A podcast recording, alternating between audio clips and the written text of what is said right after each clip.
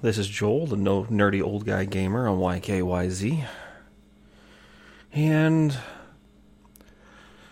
so I woke up this morning. I was up pretty late working on some projects. um, and so I kind of slept in a little bit today, which 8 a.m. sleeping to me. I don't know about anybody else out there.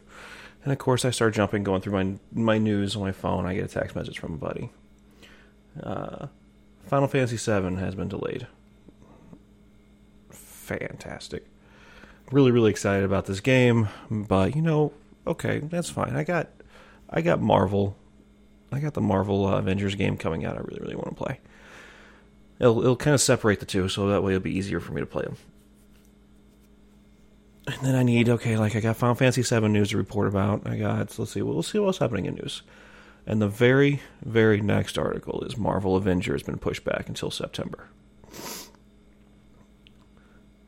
This has been the worst start to my day ever when it comes to being a nerd.